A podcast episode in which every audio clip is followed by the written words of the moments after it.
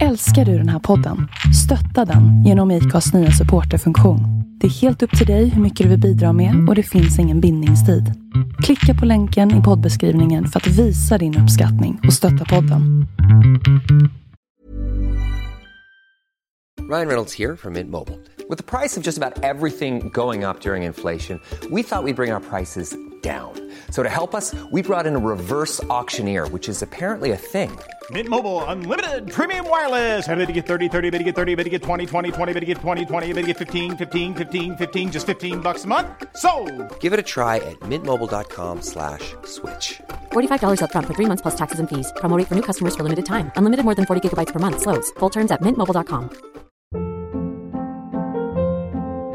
Hold up. What was that? Boring. No flavor. That was as bad as those leftovers you ate all week. Kiki Palmer here, and it's time to say hello to something fresh and guilt-free. Hello Fresh. Jazz up dinner with pecan-crusted chicken or garlic butter shrimp scampi. Now that's music to my mouth. Hello Fresh. Let's get this dinner party started. Discover all the delicious possibilities at hellofresh.com.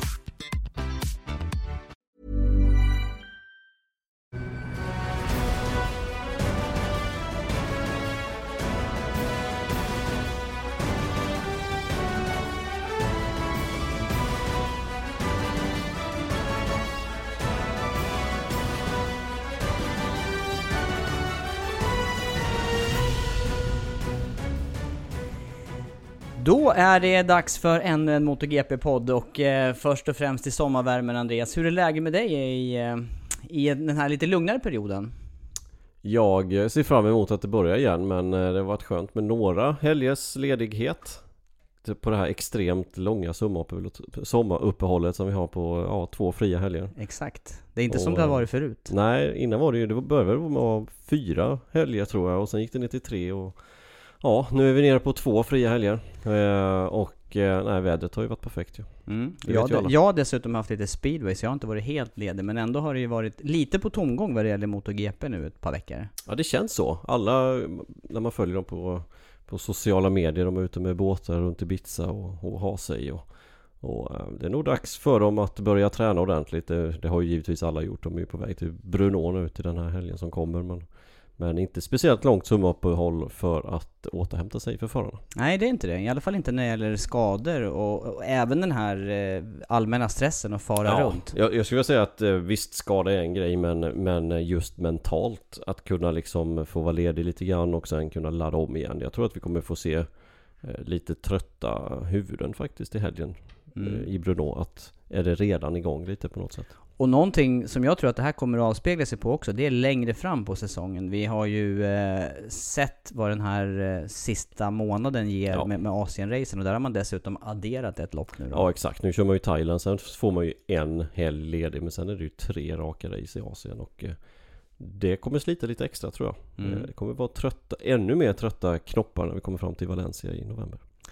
Och det är faktiskt någonting som, eh, bara för att knyta an till den här helgen och Suzuka, åtta timmar som gick nu i helgen. Det, det, det har man ju snackat om och varit på tapeten under flera race den här säsongen att eh, varför kör inte fler förare det loppet? Nu, nu var ju i alla fall Takahashi med och, eh, förlåt jag menar Nakagami, var med och körde och slutade tvåa där och extremt tight schema för de förare som gör det här racet. Visst, och det är ju inte bara racet i helgen, det är ju träning innan, flera helger, många resor dit och tufft schema för, eh, för hans del. Mm.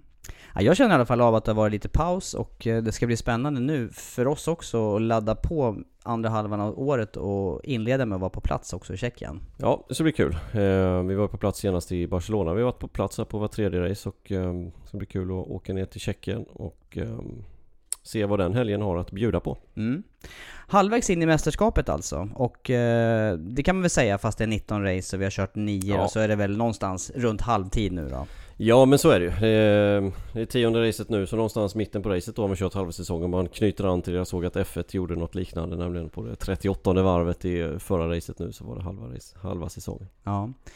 Eh, förra loppet gick på Sachsenring, Tyskland. Eh, En bana där Marcus har dominerat och där han fortsatt att dominera även i år. Ja, han var eh, mer eller mindre helt överlägsen den helgen faktiskt. Eh, han hade en extra växel att lägga i och eh, ja, det är inte så konstigt. Han har kört bra där och vi förväntade oss att han skulle vara snabb. Men han hade ju fullständigt läget under kontroll. Det var ju ingen diskussion om vem som skulle vinna.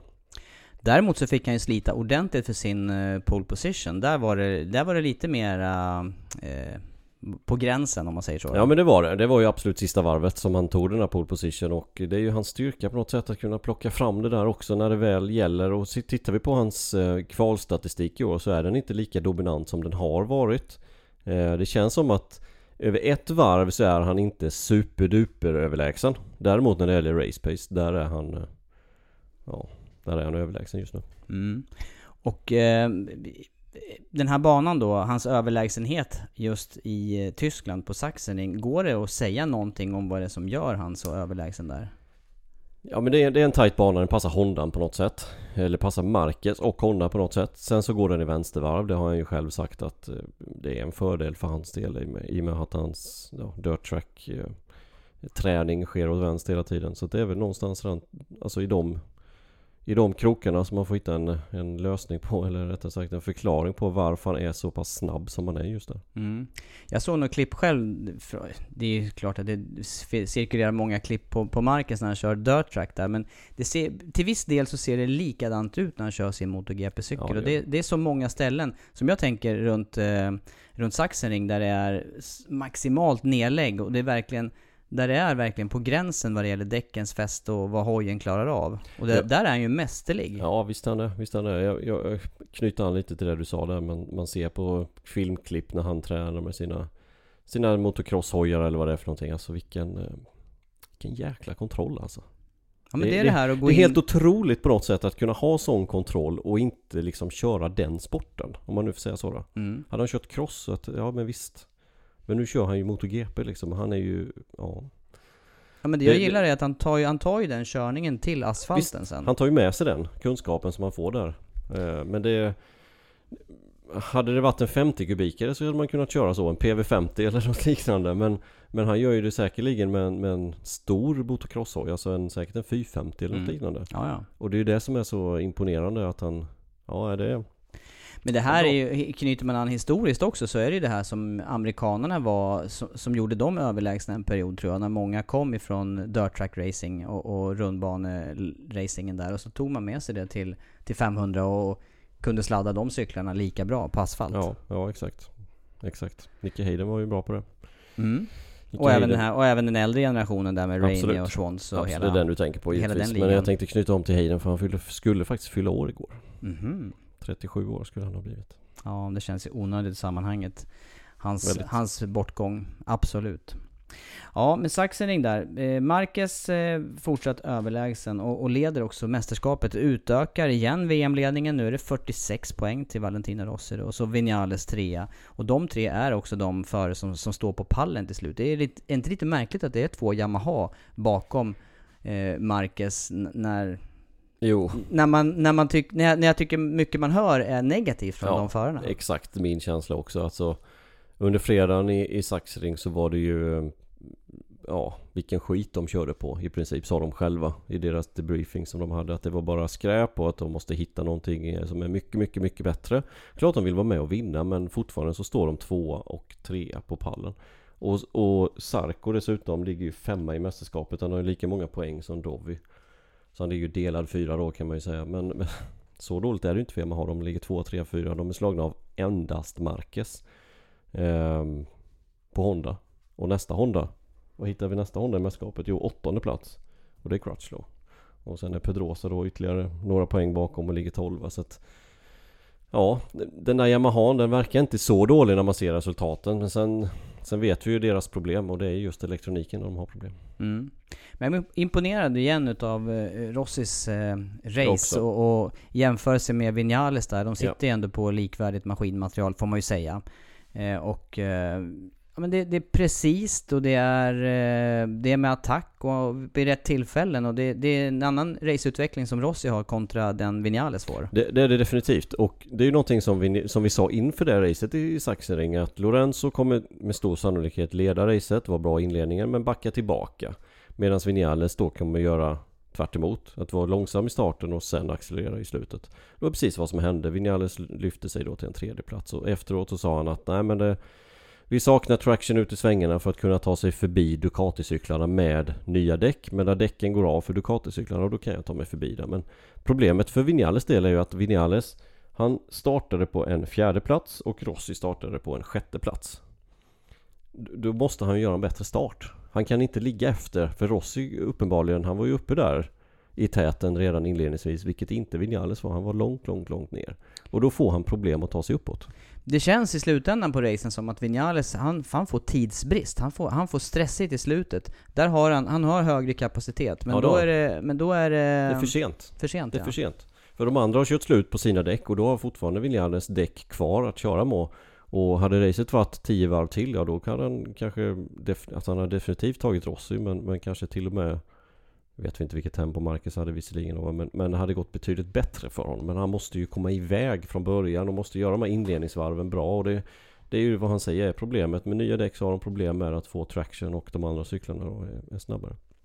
Vad roligt också kring eh, Sachsenring-helgen att höra Rossis eh, lovord kring förra årets race och Folger och att han verkligen Ja. tog, drog lärdom och hade med det i förberedelsearbetet till den här helgen.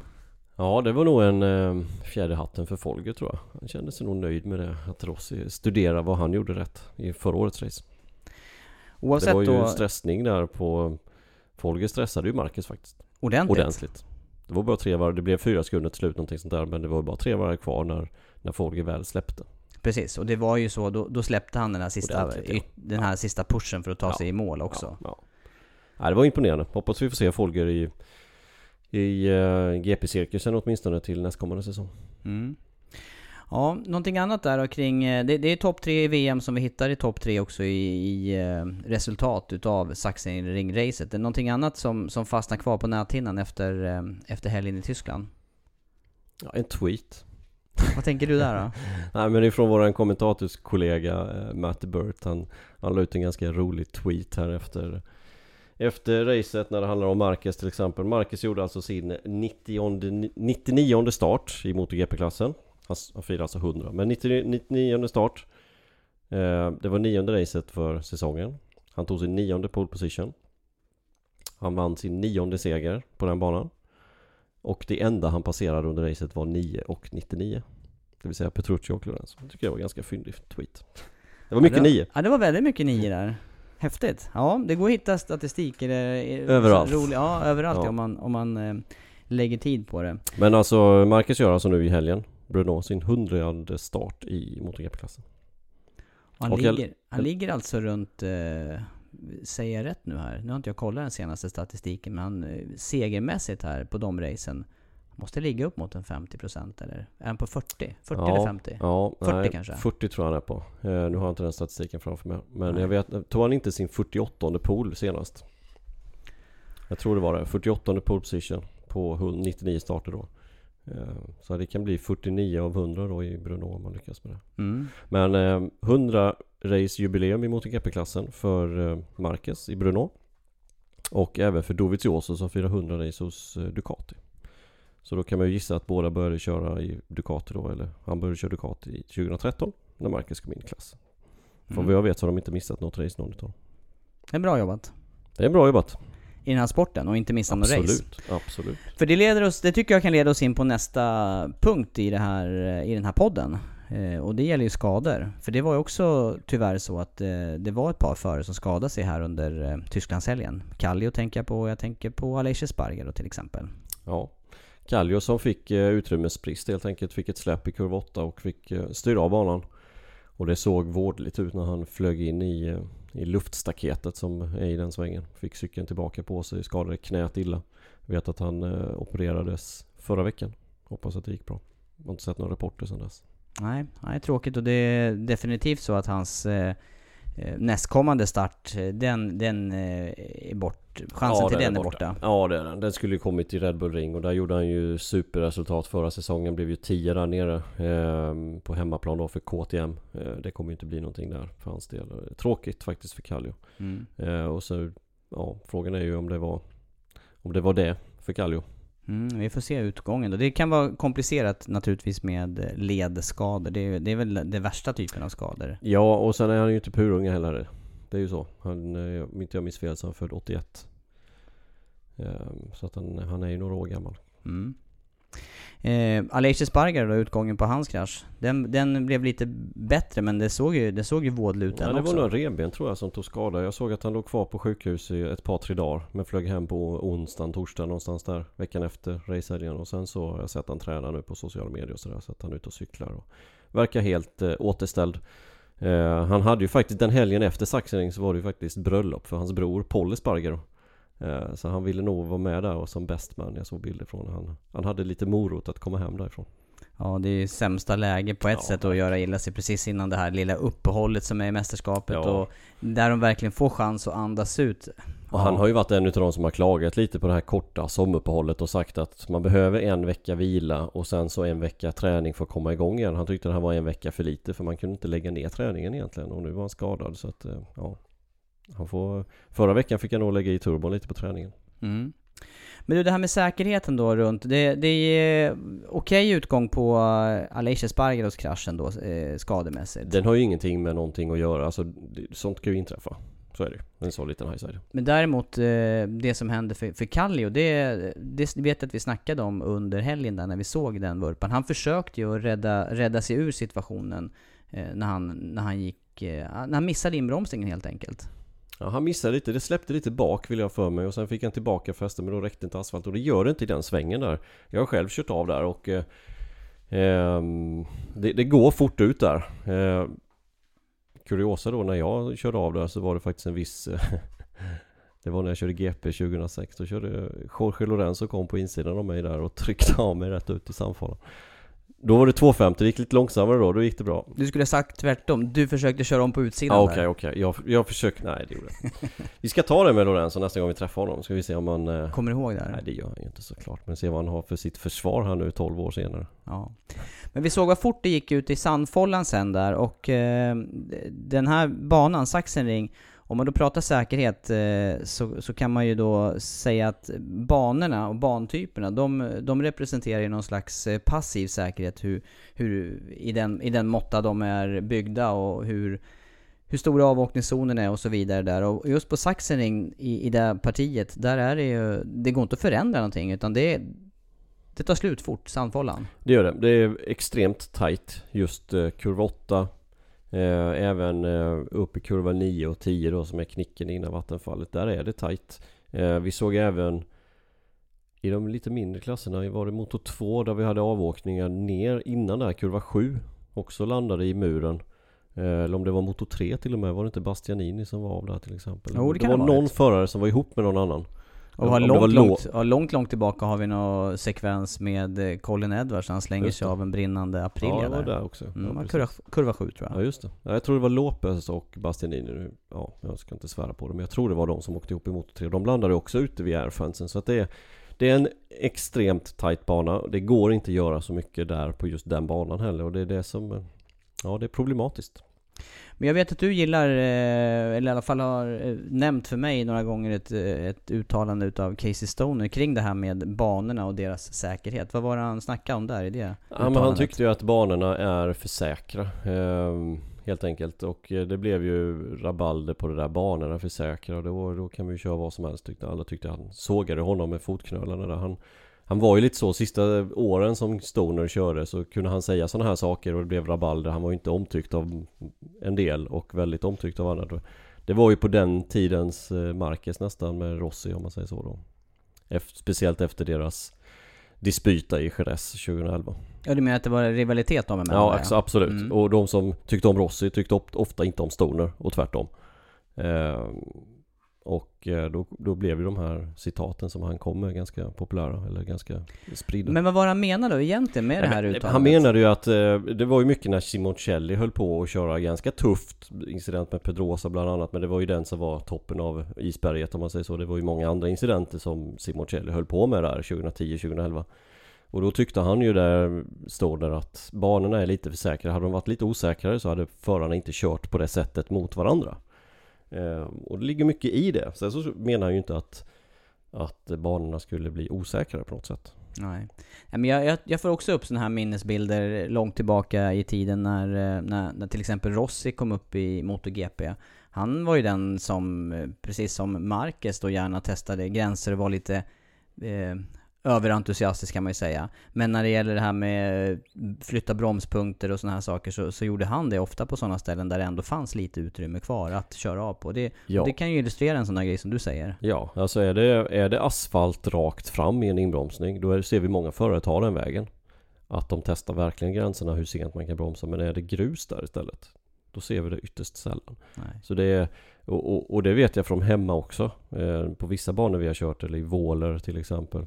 Eh, där var det likadant. Det var asfalt på ett ställe som man kunde köra rakt fram. Det var precis efter målgång dessutom. Jag tänkte säga, visst är den där chikanen där, höger-vänster ja. kombinationen? Eh, Och då var det uppe på förarmöte någon gång att eh, man skulle få hålla fullt över mållinjen men ta den vägen. Men ja, man ska ju hålla sig på banan var ju tanken liksom. det är grundtanken i racing. Ja, lite så. Lite så. Det tycker ju även det tävlingsledningen nu. det är ju en felut, alltså, Den banan är ju felutformad just där då. Det går ju lite för fort för, för stora cyklar där helt enkelt. Men, men det är ju problemet på, på många andra banor också. Just att det finns kanske lite för mycket asfalt på vissa ställen. Ehm, för just de sakerna, att man testar gränserna. Mm. Sen å andra sidan så är det ju en säkerhetsaspekt. Ehm, Det är ju bra med asfalt också på ett sätt och det är därför de här bestraffningarna nu då har kommit. Man har ju tittat extra på det under säsongen här och, och tycker jag skruvat åt tumskruvarna ytterligare något halvt varv här nu på förarna just. Och, och det är ju, som du säger här, och titta på bestraffningar. Vad ska man ge för typ av bestraffning då när förare är utanför banan? Det här var ju ingen problem förr när, när det var gräs och grus utanför för att då tjänar man ju Nej. sällan eller aldrig på att, att gena. Ja exakt. Nej de har, de har ju kommunicerat det nu till, till alla. Det har väl ingen som följer MotoGP missat. Att, eh, nu får man bestraffning helt enkelt om man skulle gena på något sätt. Man ska tappa en sekund i den sektorn. Då blir det ingen bestraffning. Eh, blir man uttryckt, ja då, då får man inte tjäna någonting. Och, och det, då kan vi ta det exempel som Sarko gjorde på Rossi förra året i Texas. Då blev han ju uttryckt men han tjänade tid på det. Och då får man alltså en bestraffning. Så i Rossis läge då i år skulle det ha varit en bestraffning? Nej, ja det hade det blivit om man hade tjänat på det. Men Mm. han hade inte ryckt på någonting om han hade åkt ut på exakt samma ställe. Eller tappat någon tiondel. Då hade det inte blivit bestraffning. För då sågs det som att han hade inget annat val än att köra av banan. Ehm, Så är man fiffig nu som förare och gör en sån där miss och känner på sig att men det här kanske jag tjänar lite grann på, så, så backar man av redan direkt där och det gör man innan, ju. innan, och, och det innan man, passering. om man blir avtryckt. Men bedömer de det som att nej men du skulle kunna kört din vanliga linje. Då måste du tappa minst en sekund. Annars får du två sekunders bestraffning. Och eh, tappar du då 0,7 ja, Då åker du på då 1,3 sekunders bestraffning. För då har du dock tappat någonting. Mm, ja, det, ble, det där blev ju rörigt för vår del när vi hade sändning från eh, Frankrike, Le Mans i våras. För då, då, då var inte riktigt de här sakerna kommunicerade ut. Nej, det var inte det. Det var inte det. Det var lite synd att vi inte fick reda på det. Men nu är det ju, nu är det, står det ju på papper. Så nu är det ju inga konstigheter att... eh, att då är det bara bedömningen att var han tvungen att åka så? Var, blev han avtryckt helt enkelt? Eller blev han inte avtryckt? Det är egentligen det bedömningen handlar om. Men det är också någonting där med, med förarna, hur de kör mot varandra. Det är ju, Ja. det är ju till viss del också en följd utav ökad säkerhet runt Visst. banorna, ökad eh, känsla i säkerhet när det gäller skyddsutrustning. Eh, Absolut. men resultaten kan ju bli lika illa egentligen när det blir så, så jämnt och när man, när man kör hårt fysiskt mot varandra. Det har vi ju sett för, alltså nu senaste åren att det är ganska hård körning. Eh, kontakt är inte speciellt ovanligt längre. Det var det ju, alltså det går tillbaka många år. Så var det ju kontakt väldigt o, ja, o, osannolikt. det skulle hände ju knappt. Nej precis, men det ser vi ju ganska ofta nu. Men det är ju även det tekniska reglementet som gör motorcyklarna jämnare Exakt, exakt. också. Visst. Alltså i... Eh, vad var det nu då? Assen. Mm. Tätaste racet ever Mm. i MotoGP. Topp 15. 15 Och det- sekunder eller 15 något sekunder. sånt. Ja, helt otroligt. Mm. Och, och det bidrar ju också givetvis till eh, många omkörningar och eh, varje omkörning blir ju inte klockren så enkelt det blir det. Det går ju inte. Det bidrar också. Ja det gör ju det. Men, men eh, Och då ban- måste man ju liksom göra banorna ännu ja, vad ska, säkrare. vad ska man göra med banorna då? För vi har ju lite olika typer utav banor på kalendern och det är alltifrån helt nybyggda banor till eh, banor som har funnits med på kalendern i evigheter. Som Assen just som du nämner. Ja, och ska man bygga en ny bana måste man ju se till säkerheten. Men sen vill man ju inte bli av, av med de här gamla banorna heller. Jag vill inte bli av med Saxering. Jag vill inte bli av med, även fast det kanske är lite tveksam just säkerhetsmässigt. Eh, jag vet inte riktigt var man ska dra gränsen. Nu, nu pratar de ju om eh, just Sachsenring återigen att att asfaltera där från kurva 8 och göra en liten remsa på utsidan så det finns lite marginal att kunna göra någonting och det kanske hade räddat Kallio. Styrde tillbaka in Ja, exakt. Det Mm. kanske hade räddat Kallio. Eh, Men då kommer, vi, då kommer vi få höra det här med track limits istället. Men jag hör ju hellre snack om track limits och att, att man är stenhård på sådana saker. Än att förare skadar sig. Mm, ja, i det läget där så hade det absolut varit bättre att ha någonting extra att åka på utanför, Absolut. utanför det ordinarie bansträckningen. Ja, Men, men det är ju också någonting där som spelar in, det är ju djupet på sandfållorna. Det, det, Ja, det kan vara väldigt skillnad på dem. visst kan det det. Visst kan det. Och hur de Titta är på. Anderstorp till exempel, lekakulor som ligger där. Det tar ju stopp snabbt. Om de inte är packade, om det inte har regnat precis för då blir det som Ja, då kan man studsa över dem egentligen. Ja. Blir som att kasta macka med hojen. Det blir sådär. Ja. Nej men det är väldigt, det är väldigt många parametrar och det, det är också så med, med, med tänker man säkra banor. Eh, vi inledde säsongen i Qatar. Spontant sett så känns ju den banan väldigt säker. Det tycker jag också. Qatar eh, skulle jag påstå är en utav de säkrare. Eh, vi, vi pratade ju lite om Malaysia också. Det är också en säker bana nu. Dessvärre så hade vi ju en dödsolycka där för ett tag sedan. Men det berodde ju inte egentligen på banans utformning. Utan, utan just omständigheterna. Och de kommer man ju aldrig komma ifrån på det sättet. Jag tycker ändå att man ska... Alltså de här konstiga vurporna, de, de kan alltid inträffa. Då får man ha liksom... Eh, ja, hur många hektar som helst om man ska undvika de här konstiga. För man, man kör i 350 km timmen.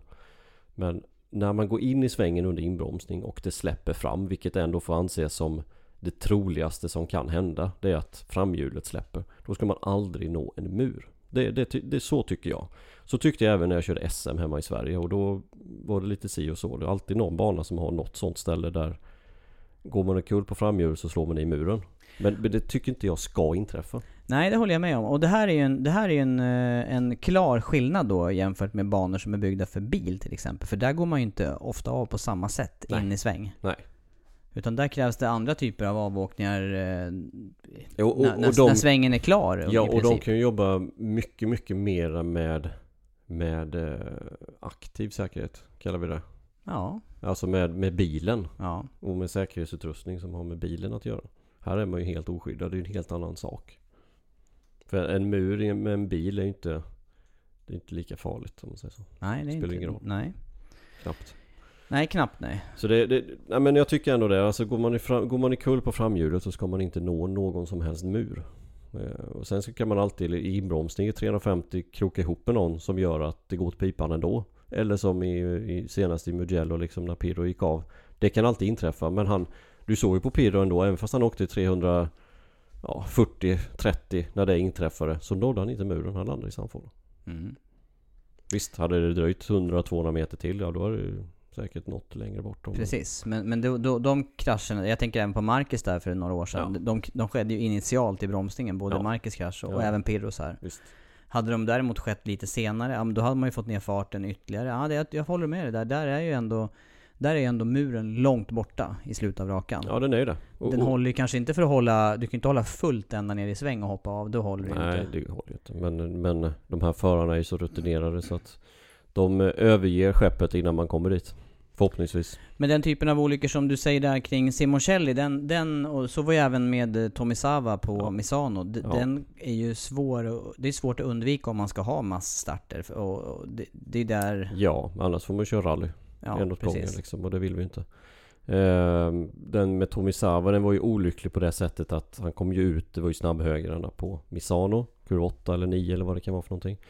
Eh, och där kom han ju ut på en astroturfen som gjorde att bakhjulet släppte och det, det har de ju rättat till sedan dess. Så att de, alla barnen lär ju sig också små grejer hela tiden. Det var ju ingen, det var ju inte supersmart kanske så här i efterhand att ha det.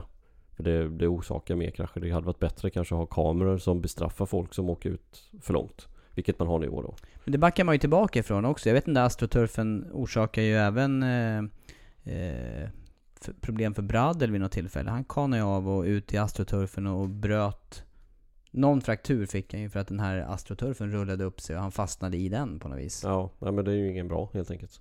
Eh, inte alls bra. Så det, det får inte inträffa, eh, givetvis. Eh, men just Simoncellis där, det, det är ju... Ja, den, den är ju jättesvår alltså. Och det går ju knappt att bygga bort. Nej det gör ju inte det. Men, men vad, vad tycker du då? Vad, blir det, vad är det de, om, om man nu tittar säkerhetsmässigt, vad ska man, eh, vad ska man, vad finns det för eh, områden att ta tag i framöver? Var, var någonstans jag tror, jag, man- tror du att de stora utvecklingsområdena ligger för om man ska öka säkerheten? Ja, det, det är just bedömningarna med eh, körningen skulle jag påstå. Där, där ligger mycket, att mer respekt på banan. Eh, köra som, som Marcus gjorde där i Argentina. Kanske skulle vara hårdare bestraffning på sådana saker. Kan jag tycka. Och samtidigt vet jag att vi under det loppet konstaterar också att eh, det, det kan uppstå sådana där saker både en och två och fem gånger på ett race när det är den typen av fartskillnad som det faktiskt var där. Absolut, och det går bra också. Ska man ju komma ihåg. Men, men här gick det inte bra. Här var det tydligt försök åt andra hållet som var dömt att misslyckas. Mer respekt helt enkelt på något sätt. Eh, Men sen även bättre säkerhet på banorna. Absolut. Det finns eh, hur mycket som helst att göra hela tiden. Nu såg vi i, i Sachsenring här helt förvånade, helt förundrad fortfarande att vi såg inte en enda krasch i någon utav tre klasserna nerför vattenfallet. Nej, det var också, En det, nej, det var mycket märkligt. Det har, det har ju inte hänt. Nej, nej det, har ju aldrig, det har ju varit 30 stycken. Och vända år vi har kört. Och nu var det inte en enda. Det är liksom... Det var helt otroligt faktiskt. vad, häng, vad hänger det ihop med då, tror Ja, jag, jag tror att det handlar om eh, däckstemperaturen, att man kom upp i temperatur väldigt snabbt I och med att det var så varmt både i luften och i asfalten. Man kom upp i temperatur direkt och Sen har väl Dunlop och, eh, och Michelin lärt sig läxan helt enkelt att eh, ha rätt däck för den svängen också. Dunlop i Moto 2 och Moto 3 då, och sen Michelin i MotoGP ska vi säga. Ja, exakt. Mm. Ja, det, för det är också ett samspel där. Och det har ju också, det var jag lite fundersam kring säkerhetsmässigt där när man gick över här från Bridgestone-däck till Michelin-däck så såg vi extremt mycket krascher just framhjulssläpp. Där jag tänkte att nej, hur ska det här nu gå för förarna och vem kommer att slå sig ordentligt på det här? När man håller Ja. på att köra in de nya däcken. Ja, exakt. exakt. Men nu, nu ser vi inte lika många krascher av den det- typen. Teamen har ju lärt sig, teamen har kunnat bygga cyklarna efter, efter de däcken och Michelin har lärt sig också mycket så att eh, det tog ett par år. Alltså vi såg många krascher inledningsvis, det gjorde vi. Speciellt kommer ihåg Texas, där var det förra året. När det var lite kallt på en FP1 eller FP3 var det kanske. I samma sväng där kurva 2 nerför backen. Det var ju 4-5 vurpor där, 5-6. Eh, men alla lär sig, det är ju så. Mm. Snackar mycket bansäkerhet nu då och sen viss, till viss del det här med eh, det som eh, eh, gäller förarna och, och den säkerheten som de själva kan påverka med hur man kör mot varandra. Men sen har man ju även den utrustning som finns på kroppen och vi har ju faktiskt tagit reda på lite mer kring, kring de säkerhetssystem som finns. Bland annat då med Dainese. Mm. Vi fick ju en lyssnarfråga faktiskt på våran Instagram Så att vill ni ställa några frågor till oss Gå in på Instagram så kanske vi kan göra en sån här Lyssnarfråga. Passa på nu innan eh, Bruno För då ska vi vara på plats och ha möjlighet att eh, Kanske kunna få bra information. Om vi inte kan svara på det själva Ibland kan vi ju det. Ibland kan vi inte det. Då får vi ta experthjälp. Så vi har ju faktiskt en eh, liten intervju Med eh, Stefano Corti På Dainese som, eh, som vi gjorde i Barcelona faktiskt. Så den är den är några race eh, gammal här nu men en, en liten intervju om hur säkerheten fungerar. Ska vi ta och lyssna på den tycker jag? Den är 8,5 minuter lång. Ni som tycker att det är för långt, ni får väl helt enkelt eh, hoppa fram. Ja, vi har eh, tittare som undrar hur eh, säkerhetssystemen för förarna fungerar. Det har ju blivit obligatoriskt i år med airbagsystem i alla klasser, även för wildcard-förare just efter kraschen på Mugello med Michele Pirro. Vi står här nu i Daineses trailer med Stefano Corte som ska förklara lite grann om Daineses system. Stefano, uh, we would like you to explain something about the airbag system from uh, Dainese, please. Oh yes, we started to develop this system in 2004. Uh, so we start to collect a lot of data uh, because uh, it was the most important uh, uh, things to take care just to develop something new. Because um, when we started this mission, we also went to the car um, producer and they told us that it was not possible to make something like that because we don't have uh, any impact sensor. Uh, while in the car uh, the, the car impact just before you so you have a lot of time to uh, to make uh, um, the airbag uh, deployment. In this case uh, uh, we had to study all the rider's movement and understand before the impact when uh, he was crashing or not so this is the reason why we got we got a lot of data and we check uh, when it was riding in a good way and when it was crashing. Um, everything was made uh, inside the hump because uh, the hump was uh, built uh, like an appendix uh, for um, aerodynamic, and so we say we said okay we can put everything on there. We can put the electronic, and um, and here is the system where you can see the hump, and inside there is the electronic. There is also GPS, and we have the bag the, uh, the bag that cover. Um, uh, all uh, the shoulder parts and collarbone and the upper part of the chest.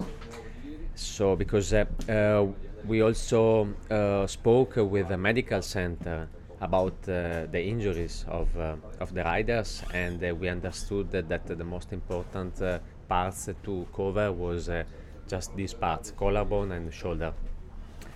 So, uh, the system used to activate uh, always in case of a high side because in that case there is a lot of energy on the body of the of the riders and so it's uh, easy to understand when it's crashing or not in case of low side uh, when uh, they are in when the low side the energy is not so high and so, and also the impact is not very um, strong you know?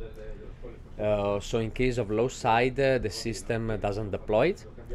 Um, but in case he started to tumbling, so it can become dangerous for the shoulder, the system deployed. And due to some uh, holes, the hair deflate, started to deflate, and after 10 seconds, the, the bag is completely flat, so the riders can join again the race. So, uh, if, if the rider restart the race, is there any possibility the, the, the you have another No. uh, explo- explosion for the airbag system? No, we just have a one really strong because uh, the pressure of the bag is uh, really important. So the bag and the gas generator it's uh, only one part, so we have to replace that part. So the rider has to go back and change the leather suit, or we can also change the bag in the in the suit if it's not destroyed. In any case, uh, the the leather suit keep uh, all the protection they had in the past. The airbag is very very important uh, for the impact, but uh, in any case, the leather suit was uh, in any case safe and had uh, their own protection that are still inside the suit. Is the is the system um, uh, making the the leathers more heavy or more difficult to move for the riders? Oh no, well for sure we develop a lot also the comfort. Uh, for sure it's a little bit heavier because there is something more than nothing. Uh, it's uh, 600 grams more than standard suit. Uh, so I think uh, we reach a good level considering that there are uh, a lot of parts inside. So it's yeah six 600 uh, grams more. And um, from from the beginning, how many how many riders did you did you use to develop the system? Oh well, we started with some um, uh, young rider uh, because uh, everybody, I, I mean, many riders didn't want the electronic inside, so we started with them and also with uh, some, um, uh, how, you, say, uh, you know, KTM, um, like some brand that help uh, has help us a lot. Also because uh, when we started, we also got some data from the bike just to understand what happened in the bike and what happened in the body. Uh, and then uh, step by step uh, we introduce uh, it to other riders, uh, starting with the younger riders because uh, at the first time also the top rider was not sure about that system. Everything and everything is new, you know. It's something like they are afraid. But then uh, we, we, we pushed a lot because we believed a lot in this system, and now everybody wants. And uh, I, you know, many times when we start uh, the ride, we had to push him uh, to, to to to wear the, the system, and then the, after the first crash, they understood what they have, and so they keep going to, to ask. You know. And if you speak to the Clinica Mobile now, after a few years of data, how, how what is the changes in uh, in um, protection and uh, what, what kind of uh, accident does uh, does it help? the system, the air system? Well, we had uh, less injuries on the shoulder and the collarbone, but uh, you know, since uh, last year, uh, all, only two companies had this system. Uh, so only now is uh, compulsory, and so I think that the Clinica Mobile can give uh, some data after a couple of years. For sure, we got our data uh, because uh, every race uh, we collect data and also we um, uh, we how you say we we we the we have the history of uh, of the injuries and the collarbone injuries went really really down and so we know for sure it's uh, it's safer And um, about how many liters of uh, air does the system uh, hold? Hmm, I don't know that one. Is it uh, like remember, five or ten or fifteen or? I We have we have to check up after this maybe. Yeah, yeah, we have to check out. I don't remember this. Uh, I know there is a system like this also for uh, for the road suits, uh, but um, does it does it um, work in another way or is it the same protection? Oh, it's almost the same. We have two kind of system because uh, we have one standalone like this one, and uh, another one with also an electronic in the bike. Because um, the crash uh, on the road is different than uh, on the track, and also the bag is different, is uh, wider.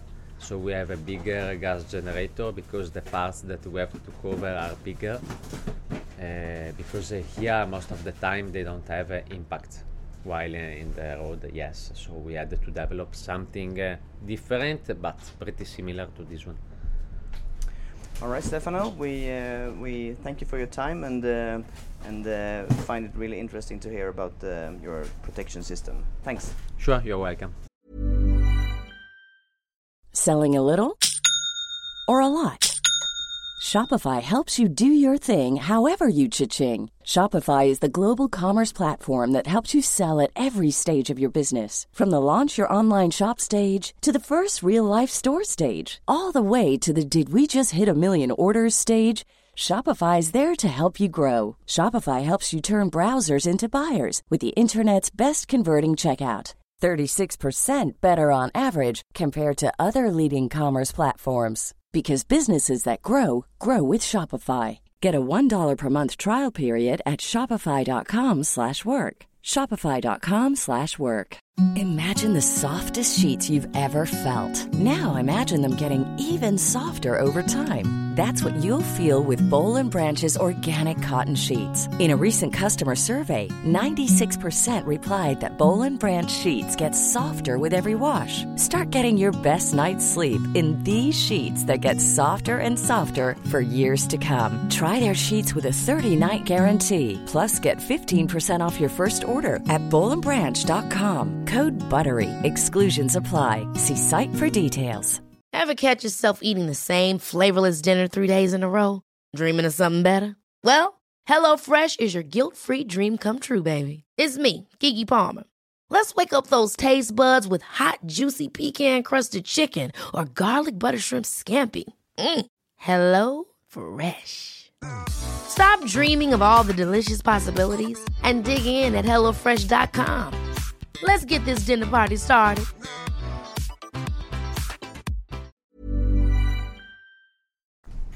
Ja, det var alltså några ord ifrån eh, Stefano Corti och eh, Dainese och eh, deras säkerhetssystem. Och det handlar ju mycket om luft det, det senaste och hur man, eh, hur man får till de här eh, explosionerna och, och skyddar förarna. Och framförallt har det här eh, lett till eh, stor minskning i skador på överdelen utav kroppen och axlar till exempel. Ja, definitivt. Eh, nyckelbenskador på vanliga krascher har nästan försvunnit helt. Vi har haft någon i år vet jag men, men eh, förut var det ju den absolut vanligaste skadan tillsammans med fingerskador skulle jag säga. Det är väl det som, som ryker eh, snabbast på en motorcykelförare, just fingrar och axlar. Mm. Men om man nu tittar, eh, jag frågade även framåt när det gällde banor och, och säkerhetsarbete kring sånt. Vad, vad, vad blir nästa steg när det gäller personliga Mm. säkerhetsutrustningen? då? Du kanske blir anställd efter det här? Om du, om du nu kommer Om upp jag kommer med med något en bra riktigt idé. bra. Ja. Eller så är det någon annan som snappar Nej, upp alltså det här. Det, det är ju frågan. Vad blir nästa steg? I just det personliga helt enkelt. Eh, kanske någon typ av Ja, man har ju testat det också, sådana här väst, cykelhjälmar finns ju som airbag nu liksom. Mm, tänk, det var det som liksom, poppade upp i mitt huvud också. Ja, jag vet inte. Jag vet inte. Som går upp och täcker även eh, huvudet, som är Ja. kritiskt. Ja. Jag som håller på med fallskydd så skulle man ju ha en kran som är jättehög i mitten på banan som man liksom fastkopplad i. Mm. Exakt vad jag har tänkt på också, utan att ha sagt det till någon. Jag vet att jag tänkte det definitivt när jag, när jag hade en svår krasch i, eh, på Knutstorp. Jag tänkte, varför kan, ni, varför kan man inte bara knäppa bort sig härifrån? Bara lyftas upp. Ja, lyft, Ja. kan man inte bara få lyfta, lyfta sig ur den här situationen? Ja. Exakt Någon som har en, ett snöre, en, eh, ett rep, eh, en liten tunn, tunn, tunn, tunn, tunn lina som är två kilometer upp i luften. Mm. Och som har lyft upp en när det blir eh, kritiskt. Ja, ja, ja. Smidigt. Mm. Nej, då, blir, då blir det hård körning på banan. Ja, då, kommer det- alla, då kommer alla satsa allt. Ja, eller så sitter alla och kör med en eh, PS16-kontroll i framsidan. Det är väl det som utvecklingen går mot, tyvär, tycker Alla jag då. jag, som inte, jag, som inte, jag som inte gillar det där. Man kör ju redan nu ett EM-mästerskap i det här. Ja det gör man ju, men, men jag tänkte motorcykeln kör i verkligheten men förarna sitter i pitlane och rattar dem. Ja, det är ju nästan lika illa Nej, det är ju inte samma sport, det är det inte. Nej. Men, men nej, jag vet faktiskt inte. Det är, vad blir nästa steg säkerhetsmässigt? Jag tror att man kan förfina systemen, absolut. Man kan ha airbag runt hela kroppen kanske. Eh, just eh, hjälmmässigt, det, tar ju stora, stora kliv hela tiden. Eh, jag jämför ju den hjälmen som jag kör med idag eh, från samma leverantör som vi som jag körde med under min aktiva karriär och det är ju fem år sedan jag slutade nu. Bara de två hjälmarna. Det är ju, det är ju ganska stor skillnad. Mm. Ehm, nu heter de ju RX7. Ja. Då hette de, det är Arai jag kör med, de körde RX7 hette de då. Sen Mm. så kom RX7 GP och nu heter de RX7V tror jag. Eh, och tittar man på de hjälmarna och man pratar med Arai-teknikerna så är det ju stor skillnad på säkerheten i de här hjälmarna. Mm. Jo, och det gäller ju även, du nämner fingerskador och det, det gäller ju även utvecklingen på handskar och, och det där. Det var ju som, när jag började köra, det var ju som såna här tunna bilhandskar nästan. Man snö, Ja. Det var ju snudd på vet, med Ja, Ja, ja. det var ju bara en tunn skinn, ett skinnfodral liksom. Visst, visst. Så det sker ju utveckling hela tiden men, men eh, förfining helt enkelt. Men frågan är vad nästa stora innovation kommer att vara. Det var ju just airbagen. Det, det blev ju en, en innovation på ett sätt Mm. som vi inte har sett Nej. på många år. Nej, ett stort steg framåt. Ja, precis. Så frågan är vad nästa stora steg blir. Det blir intressant att följa. Mm.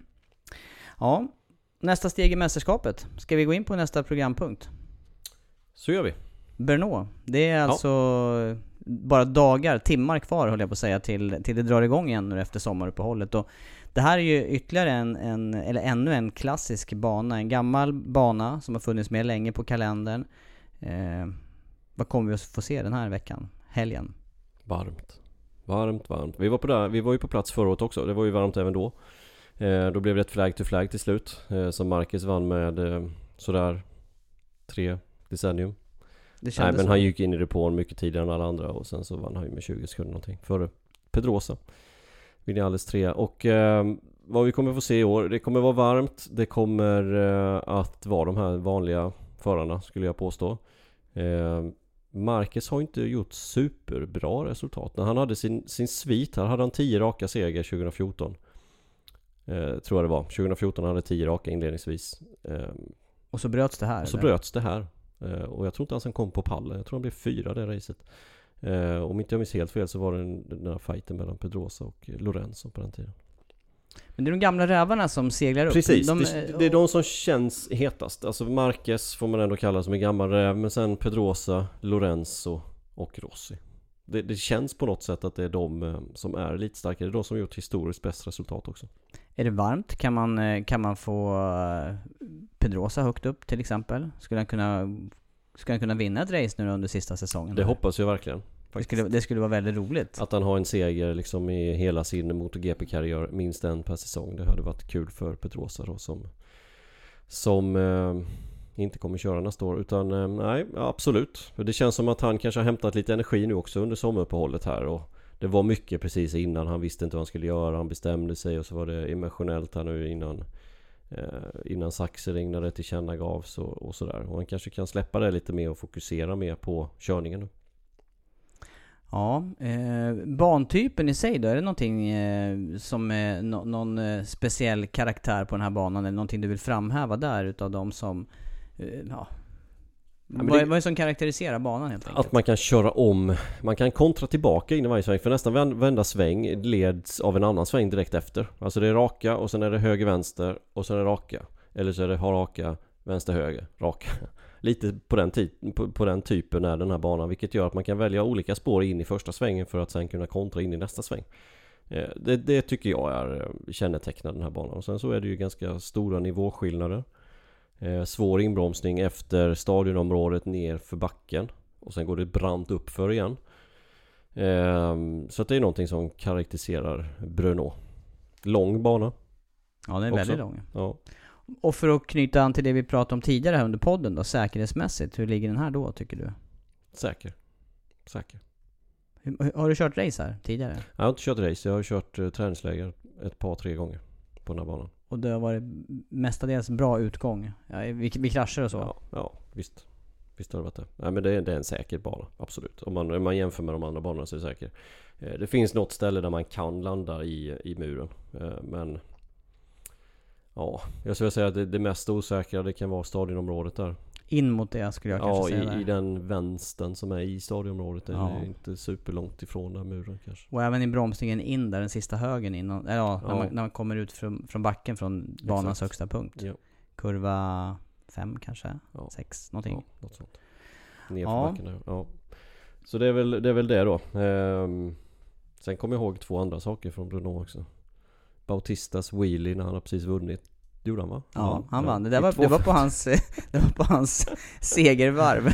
Ja, på Seger in, invarvet efter, eh, efter, det var ju 250, jag kommer inte ihåg vilket år det var. Nej, 29, men, en av 28 de dyraste wheeliesarna. Verkligen, den här Aprilia RSW 250 som de heter, fabrikarna på den tiden. Den var ju totalt eh, söndermosad.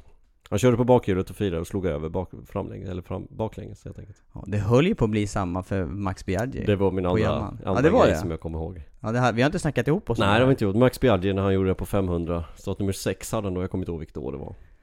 Marlboro lack var det i alla fall på den. Marlboro Lacka, vilket år kan det ha varit? Ja, säg det. Säg det. 90-tal kanske, slutet 90. Mm, kan det ha varit. MotoGP infördes ju i början av 00, så att 01, så att 02. 2000 kanske? Ja, kan det ha varit. Kan det ha varit. Ja, han var väldigt nära. Det var ju, då var det över mållinjen precis. Ja det var det. Han hade nog vunnit ändå. För det var ju precis, han passerade ju mållinjen. Och man måste ju, det vet jag inte reglerna hur de var då i och för sig, men man måste ju åka tillsammans med hojen över. Man får inte åka som, vem var det? Det var ju... Ajo. eh, Ja, det var ju Niklas Ajo, precis. Nej, var det det verkligen? Förra året? Nej, det var ju hemmaföraren, Ben Schneider var det jag tänker på. Ajo gjorde den där passen när han åkte på knäna jämte. Ja, just det. Men Ben Schneider förra året på KTM, han, eh, han gick ju omkull tillsammans med någon och hojen flög över mållinjen och sen han. Aha, På var så det var. Ja, ja. Mm, och det räknas ju inte. Han räknas ju som DNF i listan. Ja. Ja, det, det är spännande. Men det, ja, det finns ju många minnesbilder. Jag minns någon eh, ytterligare där, vi, vi snackade om Simon Shelley här tidigare också, när han missade uppe på, på krönet där i början och, och parkerade sin, han sladdade tvärs över sandfållan och parkerade den liksom längs med eh, Muren Ja, men längs med muren. Han blev ståendes där liksom. Han vurpade inte ens, utan det bara blev stopp där. Ja, vad snyggt. Ja. Men eh, mästerskapsmässigt här nu då, vad behöver eh, de som jagar Marcus i mästerskapet göra? Eller vad behöver Marcus göra höll jag på att säga nu då? Ja, nej men alltså det är, vi- det som jag sagt hela säsongen. Marcus är ett steg lite snabbare än de andra. Ehm, men inte sagt att han kommer vinna för det. För att det, det är så mycket som, som kan hända hela tiden. Det är skador och det är, det är eh, väder och det är mycket saker som kan ställa till det för Marcus. Eh, för Marcus gäller det att hålla huvudet kallt, arbeta lugnt och vara nöjd med en andra tredje plats om det inte skulle kunna bli bättre. Eh, som sagt 40, 46 poängs ledning har han. Ja, det är nästan två hela racehelger. Ja, vad har vi? Hur många race har vi kvar nu då? Ja, det är tio kvar. Det är 10 kvar, det är 50 poäng. Om, om han blir två alla racen som ledare, om, om någon skulle vinna. Så att snart har han det i egna händer. Mm. Ja visst, då kan Helt han skugga, precis. Han behöver inte vinna alla racen ens en gång. Eh, Och det är ju väldigt eh, otroligt att någon annan skulle vinna 10 raka givetvis. Men en, en racekrasch eller ett tekniskt problem Det är eller... minus 25 poäng direkt. Så att vad som helst kan hända. Det gäller för de andra förarna att sätta press på Marquez och eh, bråka med han i racen. Visa att eh, vi, det finns andra förare här också som är intresserade av att eh, vinna. Och närmast bakom är Valentino Rossi, faktiskt. Och det är det som är så imponerande. Jag tycker det är helt otroligt. Jag tycker det jag blir förvånad varje gång jag tittar på listan att Rossi är tvåa med sina pallplatser han har den här säsongen och eh, med det tempot och det, den speeden han har. Det är helt otroligt faktiskt. Det är bra gjort. Kommer de vidare då tror du, Yamaha? Vi kommer ju ha vidare test efter Ja. racehelgen här, måndagen. Och det ska bli ett intressant test. Väldigt, väldigt intressant att se om de kan komma någonstans eh, med utvecklingen. Och ta kanske ett steg till. För det är vad, som, det är vad som behövs. Jag vet att eh, Rossi och Vi- Vinales eh, pushar på ordentligt eh, för att få fabriken att utveckla just elektroniken. Eh, kommer man att göra det den här säsongen eller väntar man tills nästa år och... Eh, Ja, nästa år blir det ju lite förändringar i reglementet med IMU som blir eh, standardiserad för alla, eller homologiserad. Man måste ha samma helt enkelt. Eh, Så absolut, det kan vara så, men jag tror även att de har inte lagt ner årets säsong, det tror jag inte. De vill nog gärna vinna teammästerskapet. Märkesmästerskapet. men, men det, och för att förtydliga det här då, det, det är alltså enhetselektronik, men det du pratar om den här förkortningen där, det handlar om någonting som styr impulserna in till själva exakt. hjärnan. Ja, exakt. Avancerade eh, teknologiska saker. Avancerad teknisk Vi får, vi utveckling. får, vet du vad vi gör? Vi ska försöka få en, eh, vi kan försöka och prata med Nils Spalding När vi är på plats i Bruno. hoppas att han är på plats. Han är inte på plats på alla. Han har skrivit den här boken, MotoGP Technology. Släppte sin tredje bok här i vintras. Eh, han är ju expert på allting som har med teknik att göra. Vi brukar ju prata med honom emellanåt och Ibland hänger man inte med på hans förklaringar ens Nej, det, så är det faktiskt. Det, ibland, ibland går det bra ibland går det mindre bra. Jag vet Ja. en gång när det gick mindre bra, då, då sa jag nej du får hänga med upp i sändning här och, och förklara här. Och då gällde det den sömlösa växellådan här för Ja mig. just det, just det Eh, Då var han faktiskt med och, och snackade. Just i Brno var det. Skulle vi inte kunna be honom om en, några korta ord? Vi försöker göra det Vi brukar ju käka frulle med honom varje dag där nere Mm, vi gör det. Se om man kan hålla det kort då. då och förståeligt. Ja, det brukar vara svårt. Nej, men det, kan det, det var ganska vara, roligt. Det kan inte- vara ett upplägg. Det var ganska roligt det skämtet som våran eh, producent drog Lukas i, eh, i Jerez. Vad tänkte du då? då? Nej men han, han förklarade någonting eh, och sen så sa Lukas helt apropå Du skulle skriva en bok om det här. Just det. och då blev man, för en gångs skull blev man lite mållös. Han brukar ha svar han. på allt. Ja det blev han. Ja, Han tyckte det var lite roligt. Det tyckte jag också var rätt roligt. Det var en bra kommentar Lukas. Ja, snitsigt. Bra. Han kom undan med det också Lukas där. Ja, jag vet det. inte om jag hade gjort det lika bra. Nej, kanske inte. Kanske inte. Du! Ska vi ta nästa ämne? Vad sa du, ska vi ta? Nästa ämne? Ja, det kan vi visst göra. season. Ska vi ta lite sill? Vi gör det också innan, innan det är, är dags att avrunda det här. Eh, eftersom att det är då, eh, ja, Jag tänkte jag skulle dra de som är klara redan. Så vi börja gör det. där så, så, Vi- vi hinner jag börjar tänka, så hinner jag tänka någon sekund under tiden. Så hinner du tänka på nästa steg som du Of, säger. ofta, ofta räcker det med någon sekund, sen är jag helt samlad igen. Eh, Movistar Yamaha Som å andra sidan inte kommer heta Movistar Yamaha För Movistar kommer inte vara titelsponsor för Fabriks-Yamaha till nästa kommande säsong Utan det kommer Monster att vara I Kan du, vilket bara, fall kan du bara modifiera bokstaven där då? Ja, På sidan, på hojen? precis Lite grann och en annan färg kanske. Hoppas vi får se någon annan färg. I vilket fall som helst Fabriks-Yamaha De fortsätter ju med eh, Rossi och Vinales. Repsol Honda Kommer bestå av eh, Marquez och Lorenzo. Suzuki kommer bestå av Alex Rins och Juan Mir. Eh, Aprilia kommer bestå av Espargaro, Aleix Espargaro och eh, Andrea Iannone som tar steget över då från Suzuki till Aprilia. KTM Factory kommer bestå av Johan Sarko och Paul Espargaro och Ducati kommer bestå av Dovizioso och Petrucci Det är fabriksteamen Sen har Ska vi du fortsätta vidare också? jag fortsätter lite till. Pramac Ducati, Pecco, Bagnaia och Jack Miller. Där då Miller kommer sitta på en eh, av den nyaste specen medan Bagnaia kommer sitta på fjolårsspecen. Eh, sen har vi LCR Honda och där är det ju bara Crutchlow som är kvar och klar. Eh, Nakagami vet vi inte. Troligtvis kommer han också att förlänga men det är ingenting som är officiellt i detta nu. Tektra och KTM kommer bestå av Oliveira Syarin, Det är klart. Och sen har vi ju då två team kvar och det är ju Petronas Yamaha, alltså Sick Racing Johan Stigefelts team.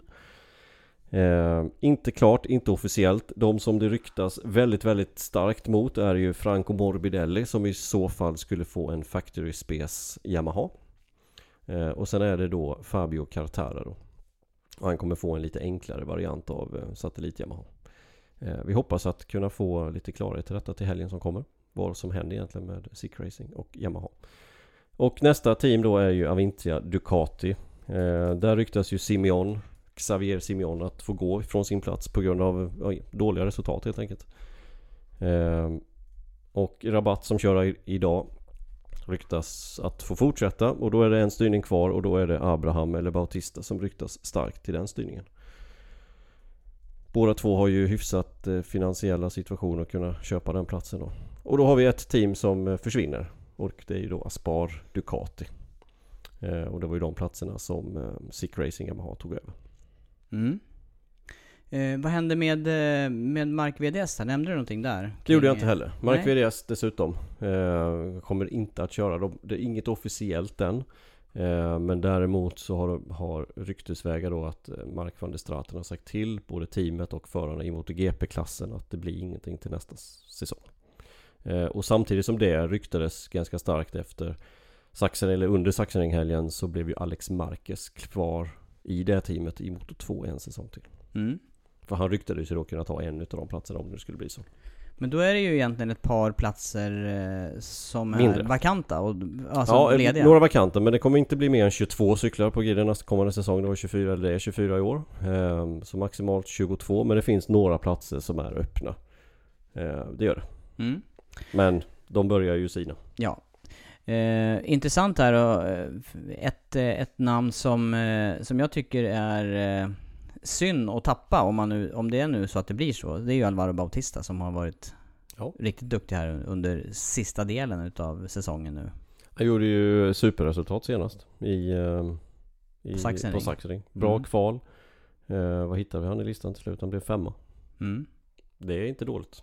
Nej, det är inte det. Var han bästa Ducati till och med? Jag för mig att det blev så till slut. Nej, vi hade ju... Eh, Vad blev Petrucci då? Jag tänkte säga, vad blev Petrucci? Det var väl han som möjligtvis var vassare? Ja, han var fyra. Ja. Petrucci var fyra. Han missade ju med pallplats mot Vinales där precis i Mm. slutet där. Eh, Men ändå, Men det, det- det var jättesuperbra race av Bautista men Ja, frågan är ju vad han ska ta vägen i så fall eller vad han ska göra. Men den här silly season, den har ju bara blivit tidigare och tidigare. Här Ja. började ju redan innan säsongspremiären i Qatar med att Vinales förnyade sitt kontrakt hos Yamaha. Ja visst, visst. Och Eh. sen, eh, ja. Annars, annars backar man, det är inte så många år sedan som det satte igång ordentligt här just. Nej, efter sommaruppehållet ja. Ja.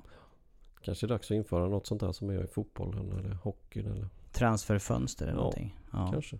Sen kommer det aldrig fungera. Det, ja, eller.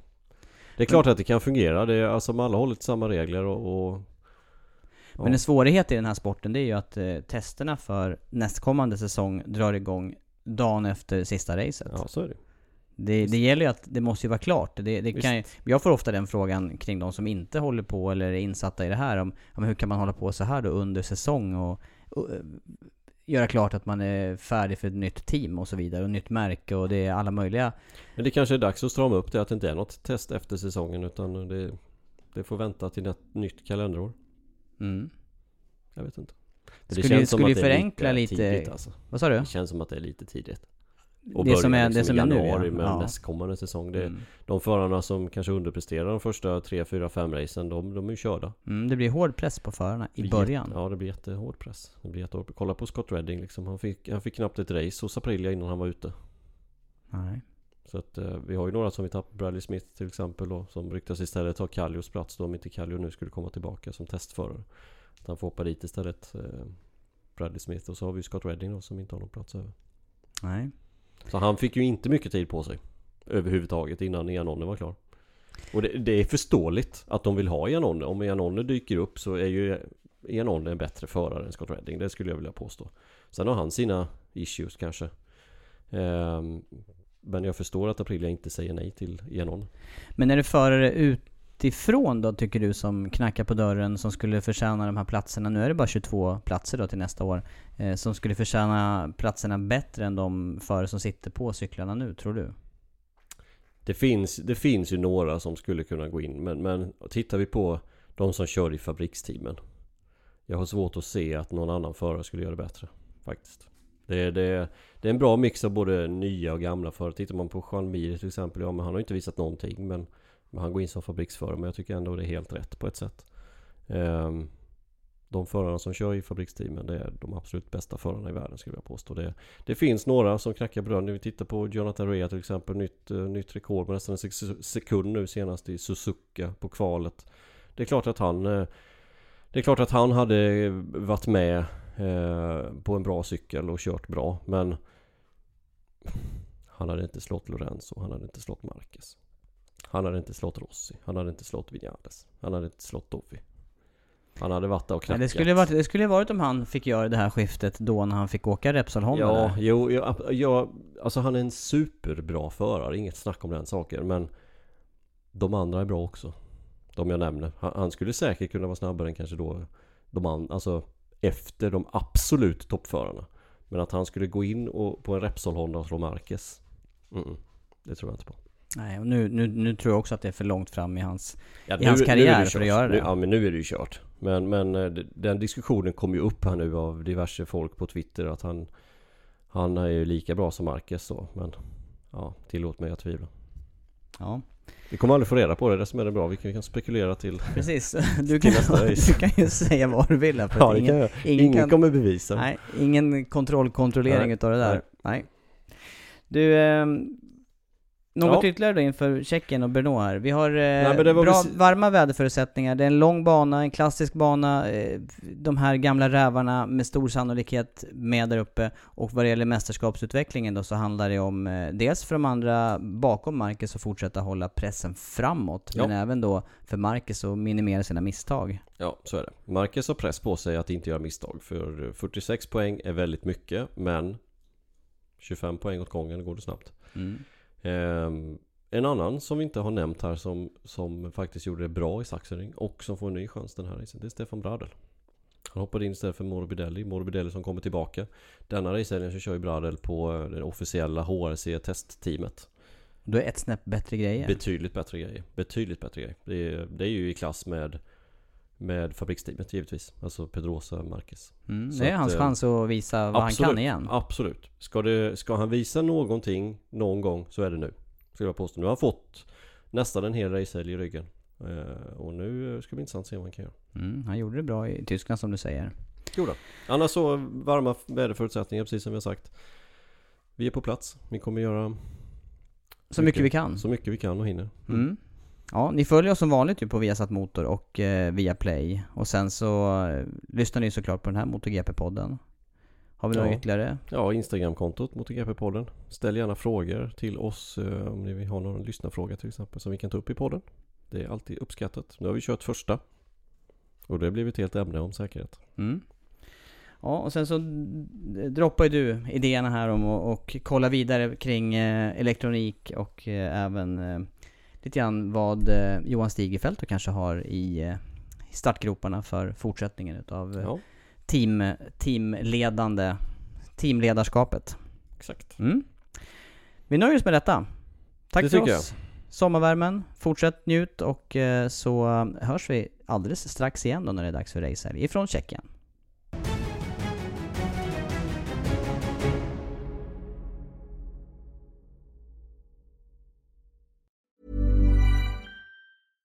Selling a little or a lot?